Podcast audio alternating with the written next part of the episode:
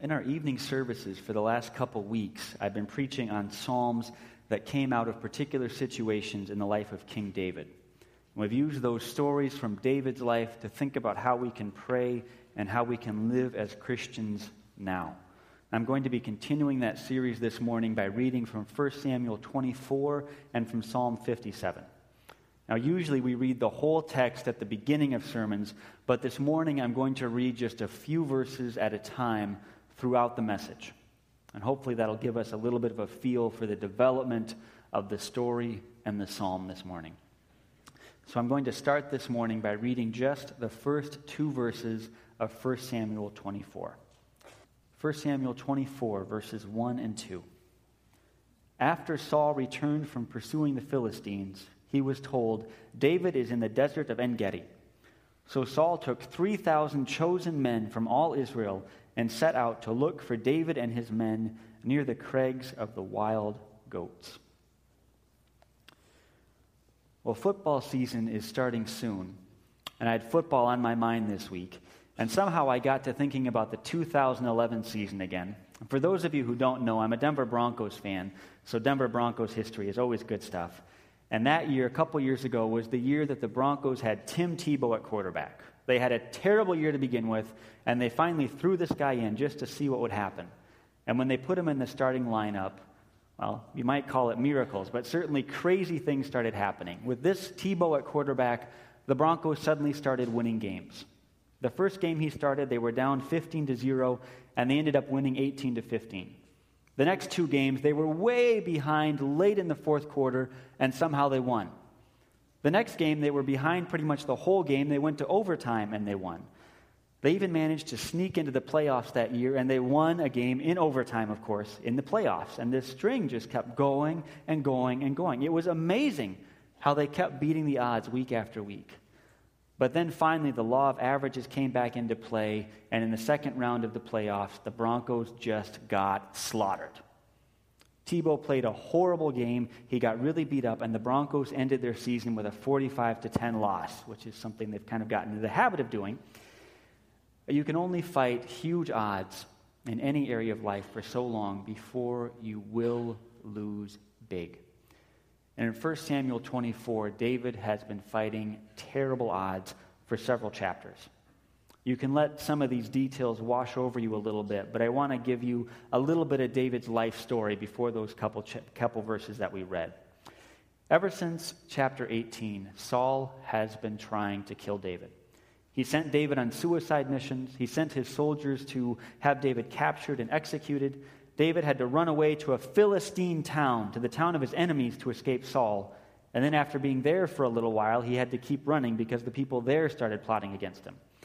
Well, eventually some other exiles, sort of the discontented, the people in debt, those in distress, started gathering around David. So he had a crew to work with, but still he had to run from place to place to place.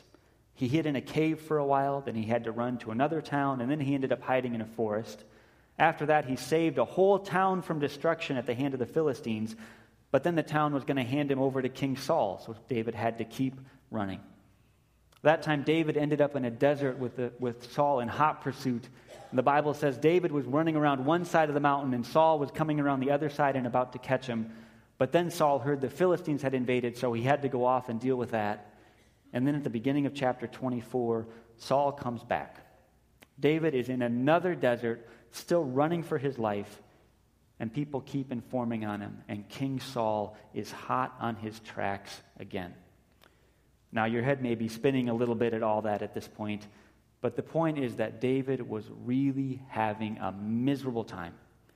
He has been continually running for his life with Saul in hot pursuit, and it seems like disaster is always just around the corner, and sometimes it literally is just around the corner. David kept having narrow escapes against long odds, and the thing about long odds is that eventually you will come out on the wrong side. You might be able to squeak out narrow escapes and little victories along the way, but eventually you are going to lose. And David knew that if he ever lost that game of hide-and-seek with King Saul, he was a dead man. And as we'll read just a little bit later in First Samuel twenty-four, David ends up hiding in the back of a cave, as Saul comes after him in this desert. And that's where Psalm fifty-seven comes into play. So with that as background, let's read the first five verses of Psalm fifty-seven.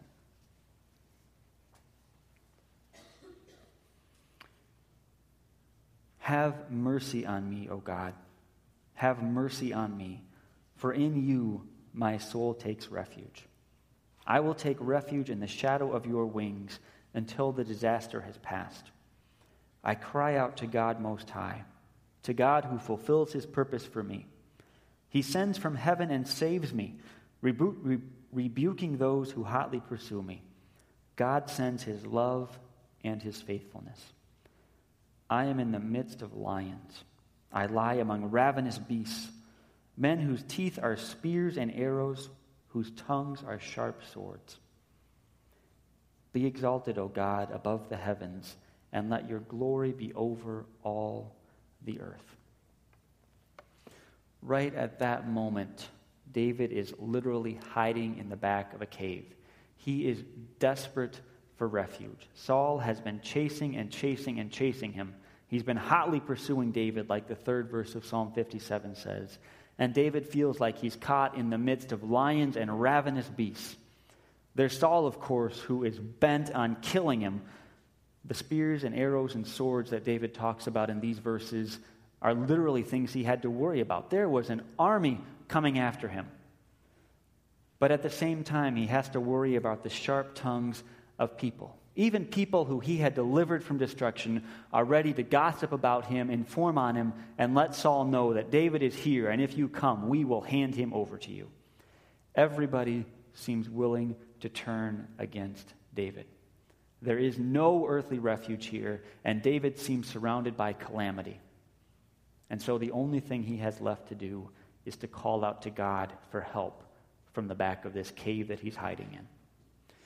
So Psalm fifty-seven speaks out of David's own life experience, but it also speaks into all of our lives as we experience hardship. All of us have cave moments in our life, moments when the odds are stacked against us, moments when we've been running and running and running, and it seems like we're finally stuck. Our friends have ditched us, and we're left all alone. You can't make the grade or the cut, and somehow you're left in the cold at school. You get downsized, or you get involuntarily retired, or you just can't work enough to pay the bills.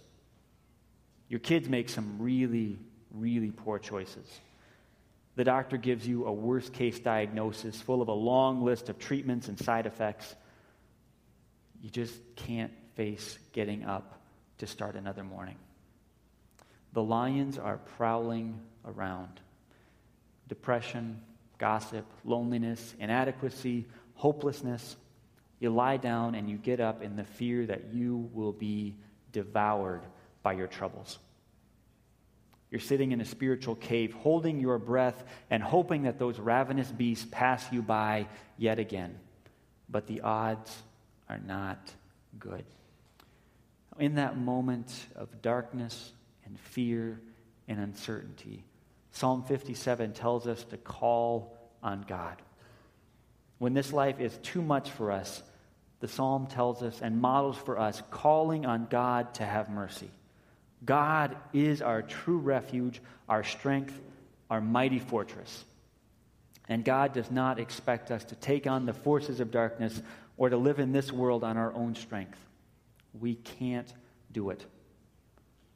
That's a burden that's too heavy for us to carry, and it's not one that God lays on us either. This is hard for us to hear as independent American people, but in the words of that song that we sang earlier, oh, what peace we often forfeit, oh, what needless pain we bear, all because we do not carry everything to God in prayer. Are we weak and heavy laden, cumbered with a load of, with a load of care? Our precious Savior is still our refuge. Take it to the Lord in prayer. When we feel trapped and worn down, we need to turn to the Lord in prayer. The Psalms of lament, the Psalms like this one that cry out to God for help, have a lot to teach us. But the first lesson is that when things are not right, we need to call on God. When we're in the darkest caves, when the ravenous beasts are chasing us down, we can find true comfort and peace only, only, only in going to God in lament and prayer. And in David's own experience, God did amazing things in that moment of darkness. Let's go back to First Samuel twenty-four, and we'll read verses three to seven.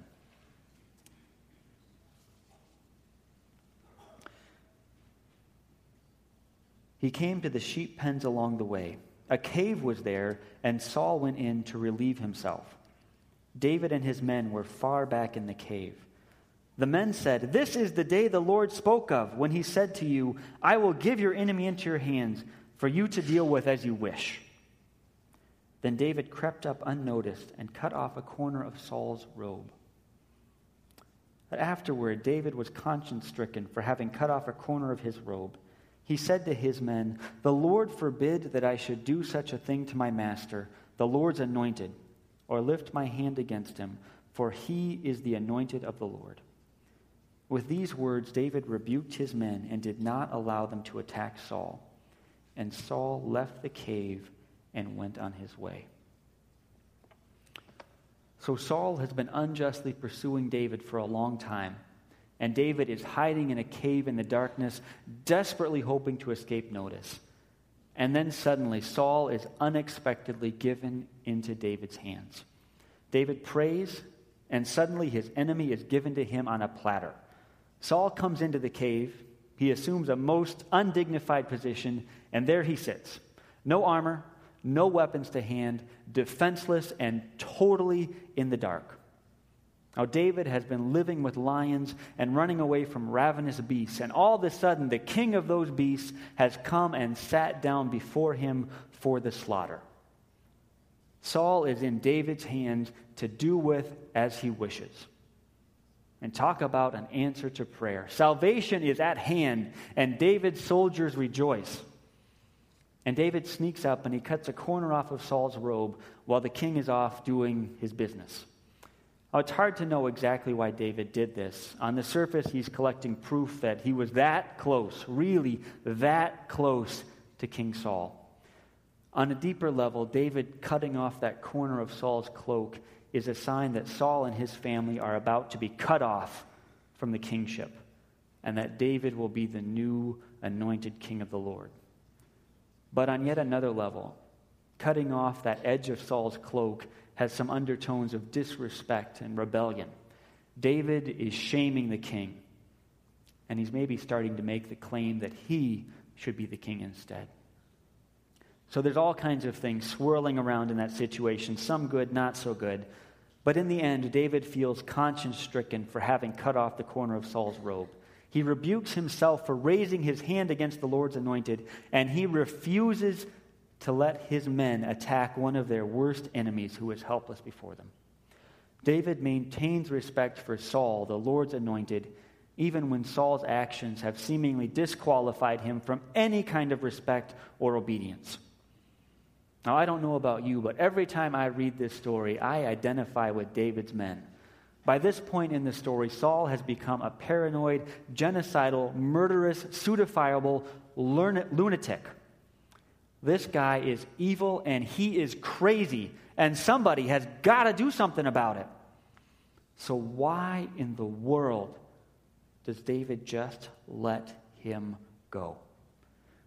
Clearly, it's not because David had any kind of faith left in Saul. Saul had been after David long enough. He had been treacherous enough. He had been tricky enough. He had done enough evil that David knew he wasn't going to turn around.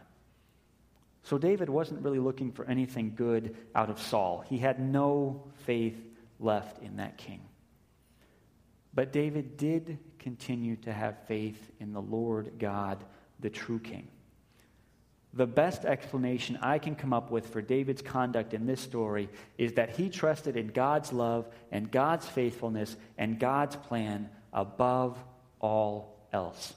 David still believed that the Lord was at work somehow, even in the midst of this terrible chain of circumstances. And so David was going to hold on to God's plan and hold on even to God's anointed king through thick and thin. No matter what happened, David was willing to be in God's hands and to let God work things out in his way. So David put away his weapons and he let Saul go. Now, if we think about this story in the whole of Scripture, this gives us something of a picture of how God works.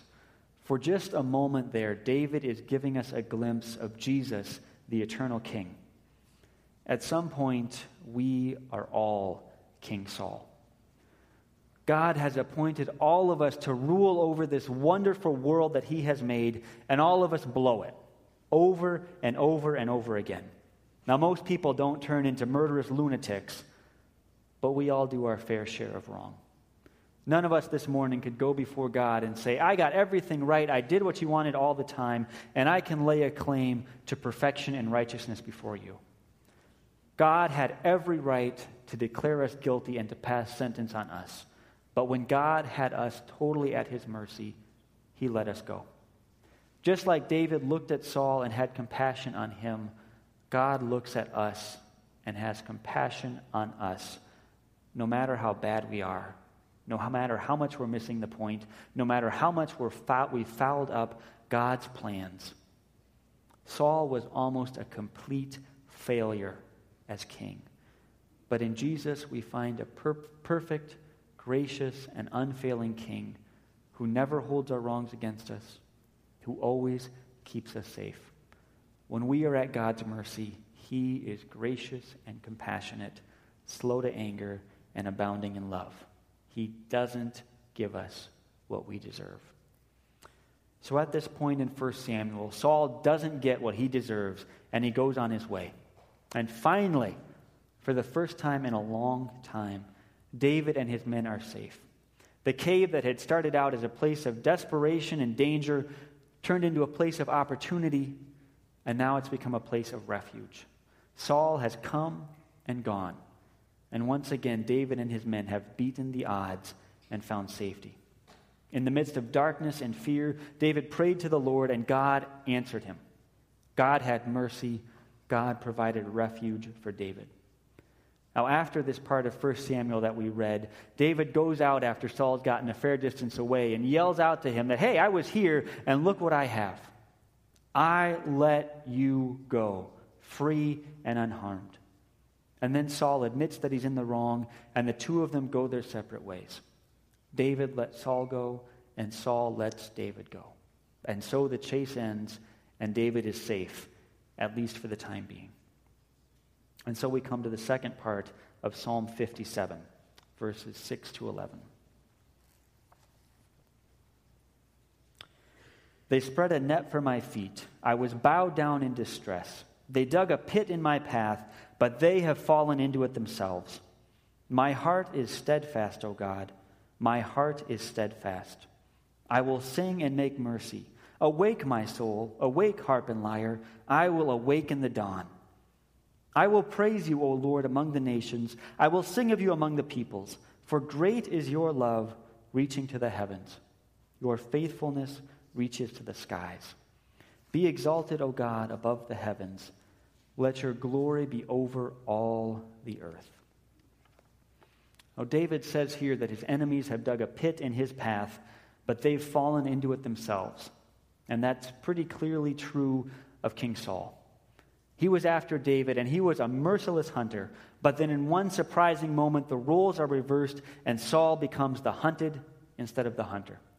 David sent out his lament to God, and God heard him and answered.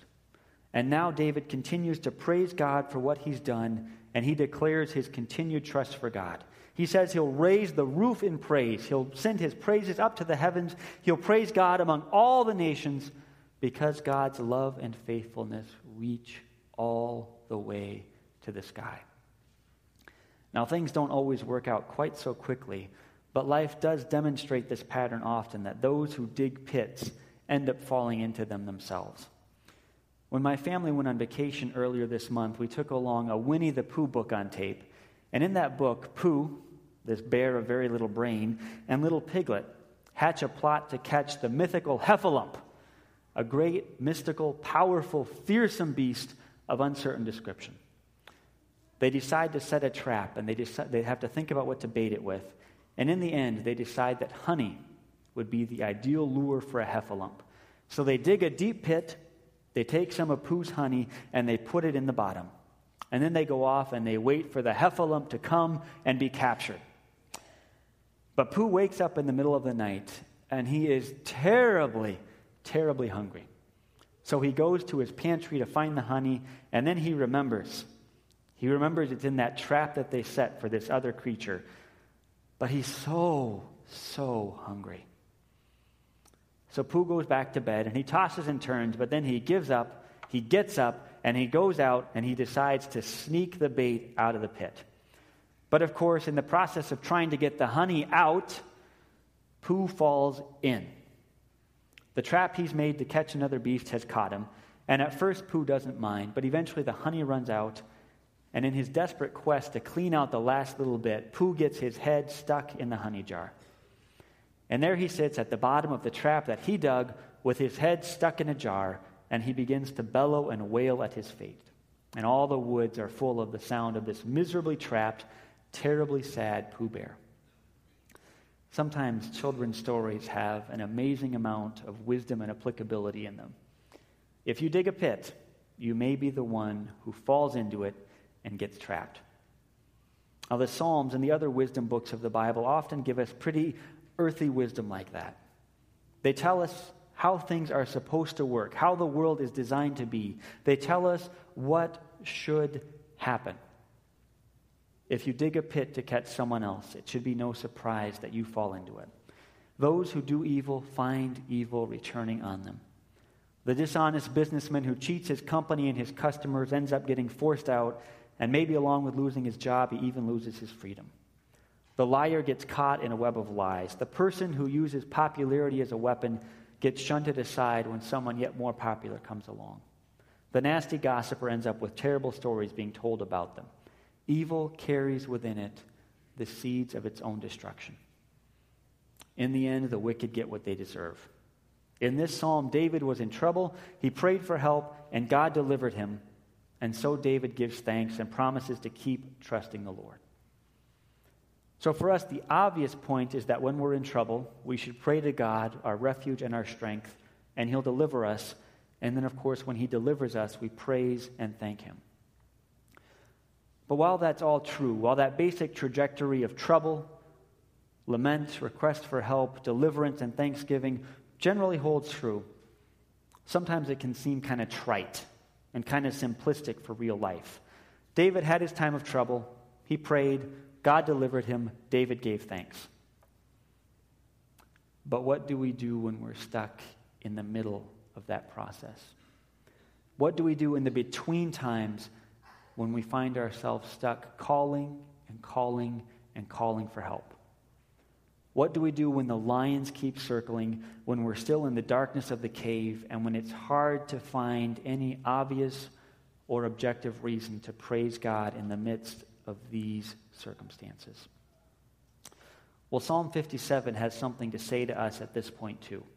This morning I read that psalm in two parts because I wanted us to see the lament and the thanksgiving. Before his deliverance, David cried for help. After his deliverance, he cried out in praise. But really, this is in the Bible as one psalm, and maybe we shouldn't so neatly separate it out into the before and the after. It's impossible for us to know exactly when all these words came together for David and when exactly he wrote things down. But the Bible gives us this psalm as one unified song or prayer. And the form and the shape of this psalm challenge us to wonder whether we can cleanly divide David's call for help and his thanksgiving for deliverance. Perhaps this whole psalm comes together in the midst of David's troubles. Maybe David's laments and his thanksgiving all went up at the same time. In the midst of his trouble, David cried out for help. In the midst of his trouble, David gave thanks to God. Based on God's previous faithfulness and love, David may have been declaring God's faithfulness right in the middle of his troubles. Even as he calls for help, David praises God's love and faithfulness and declares that God is his refuge. David does not send his praises up with postage due. Because of God's faithfulness, David will send up his praise, even if he's worried about how circumstances will work out. And there's a lesson for us there. Yes, when we bring our laments to God, we expect him to act. Yes, when we pray and we cry out, well, we let God know that things aren't okay, and we expect him to work at making things okay. But when we pray, we also continue to trust in God. Because we know our God, we praise him even in the hard times. His love endures forever, even when we feel stuck at the darkest points in our lives. Just like David, even when we're stuck in the cave, we raise our thanksgiving to God. Even then, God is really our refuge. Forever, God is faithful. No matter what, God is our refuge. Now, this is not an easy thing. I am advocating for a difficult practice of the faith this morning. I'm advocating for a faith that is able to give thanks even when things aren't going well. For a faith that keeps giving thanks, that keeps trusting, that keeps going to God for refuge, even when disasters descend on us. Our God is faithful. And so our faith-filled response to trouble in this world is to keep crying out to God in the good times and the bad times. Even if we have trouble day after day after day, God is with us. He is working out his plan in our lives, and he, in the end, will save us from all of our troubles. This story from David's life gives us a picture of terrible things happening in the world. David, who has done no wrong, has to flee and flee and flee, and he's finally reduced to cowering in the back of a cave. Calamity follows calamity for him. But even in the midst of his trouble, David didn't turn his back on God. He took the troubles in his life and he brought them before God. He cried out to the Lord, the Lord who had many times over proved loving and faithful. Even in the midst of his troubles, David gave thanks to God and witnessed to his goodness. And we can continue to do that today. Not because we just hold on tight and we bear down and we praise God because we have to. We can praise God because our forever King, our Lord and Savior Jesus, suffered everything on our behalf. God is not just up in heaven. God is here on earth, and he is at work in our lives to keep us safe, no matter what disasters befall us. Life is hard. Faith is hard. But the Bible gives us stories that can shape our prayer and that can shape our living. Today and every day, may we find our refuge in the Lord our God, and may we be witnesses to God's love and to his faithfulness, even in the midst of our own times of struggle.